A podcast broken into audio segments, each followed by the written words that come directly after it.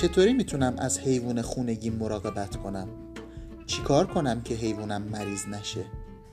چطور می‌تونم مطمئن بشم که حیوانم زندگی شاد و سالمی داره؟ همه اینها رو با پادکست دکتر وت با هم مورد بررسی قرار میدیم.